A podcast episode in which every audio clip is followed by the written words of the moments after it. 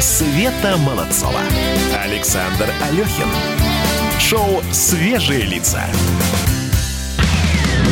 «Дави на газ». В очередной рам... э, рам. Рам. В очередной раз говорим всем здравствуйте, друзья. С добрым утром. Да, и говорим здравствуйте нашему автомобильному эксперту Кириллу Бревдо. Кирилл, привет. Привет, привет. Слушай, ну вот какую тему мы хотим обсудить сначала, вот прям горячую тему. А, поступила инициатива об увеличении штрафов за опасные для жизни нарушения на дорогах. Штрафы будут возрастать, ну, в каком-то прям достаточно серьезном размере. Могу привести пример. Нашла превышение скорости от 20 до 40 км в час вместо 500 рублей до 3000, а за превышение от 40 до 60 до 4 тысяч рублей. Вот подробностей бы хотелось, что там еще обсуждается и как, как скоро это может быть воплощено в жизнь. Ну, э, новость здесь не в том, что хотят увеличить штрафы, потому что Минюст уже давно э, собирается пересмотреть размеры, э, собственно говоря, за пенальти за нарушение, и об этом речь шла еще в конце января. И тогда, в общем-то, их вот эта вот инициатива вызвала такой серьезный хайп, потому что общественность волновалась, говоря о том, что не такие доходы у нашего населения, чтобы такими штрафами нас пугать. Абсолютно и... согласна, кстати. Да, поэтому вот сейчас говорится, вот та новость, которая она там прям свежая, она немножко другая. А там дело в том, что один из экспертов выступил с, опять-таки, инициативой увеличить штрафы за грубейшие нарушения ПДД, которые несут реальную опасность для жизни и здоровья граждан. А что это? А, в частности, ну, конечно, самым таким, наверное, важным нарушением это считается вождение в нетрезвом виде. Uh-huh. И как бы, я согласен. Я, безусловно, согласен, потому что за это надо не только там, прав лишать, но и, может быть, автомобили конфисковать. Не знаю. Ну, то есть это, конечно, э, очень тонкая грань, где тут э, и за что стоит и как наказывать. Но, тем не менее, э, раз люди попадаются э, за рулем в нетрезвом виде, значит, они себе это позволяют. Раз они себе позволяют, значит, они должны быть э, более ответственны в принятии своего решения. И государство должно им в этом помочь, я считаю. Кирилл, скажи, пожалуйста, нет ли у тебя информации относительно новости э, прошлого, когда э, хотели ввести штраф за опасную езду?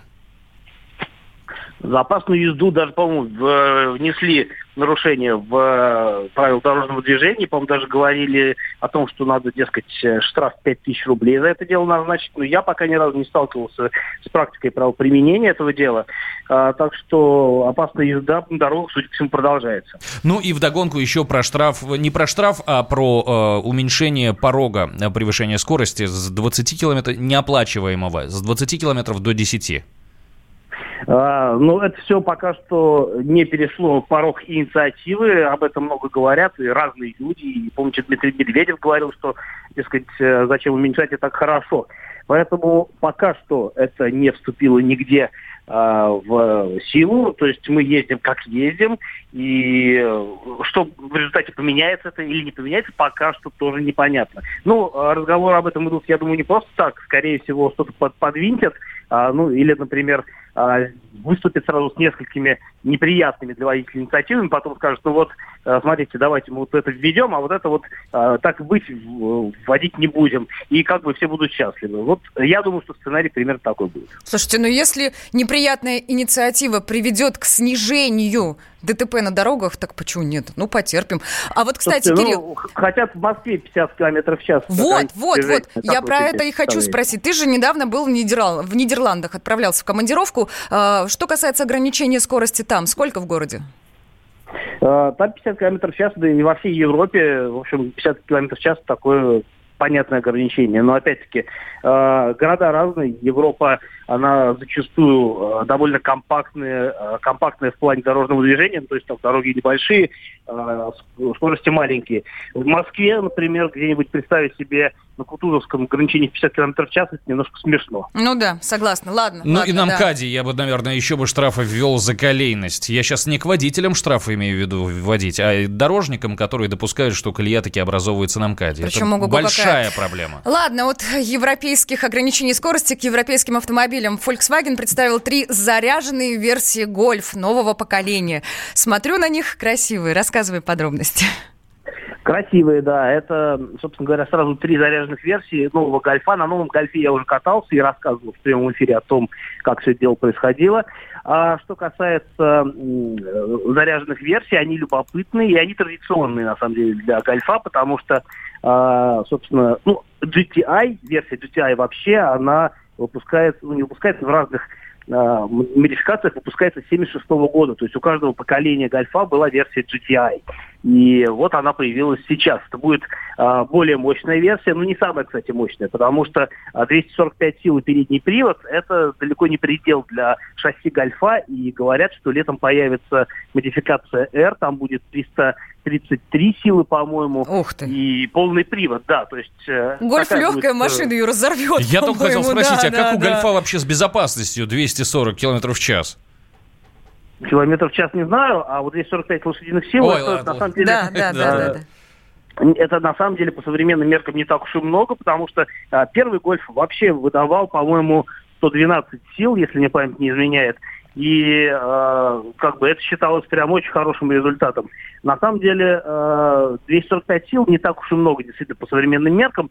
А, тем более, что, ну вот, например, если мы уж обозначили три новых версии, не могу не сказать о дизельной, которая тоже, на самом деле, для гольфа традиционна, потому что первый дизельный а, гольф, э, вот именно заряженный, появился, по-моему, в 86 году на базе машины второго поколения.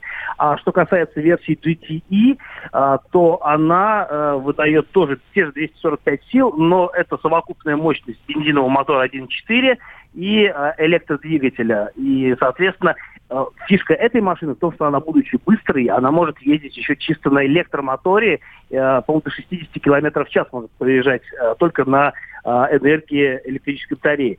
Прекрасно, это да. да. Вот я бы ее бы посмотрел с, большим бы удовольствием. Кирилл, э, спасибо тебе большущее. Спасибо большое. Завтра еще раз созвоним. Хочу завтра, да? Суббота, завтра, в понедельник мы узнаем очередные э, истории и что-то новое из мира а, автомобиля. А Сейчас давайте-ка по пробкам пройдемся. Свежие, свежие лица. Где Антонов? Где Миша? Где Антонов? Где Антонов? Михаил Антонов. Куда он делся? А я никуда не делся. Теперь каждый день с полудня до 15 часов по московскому времени я с вами, а вы со мной. Политика, экономика, мировые и региональные новости, музыка – все это в программе WhatsApp страна. Так что встречаемся в эфире.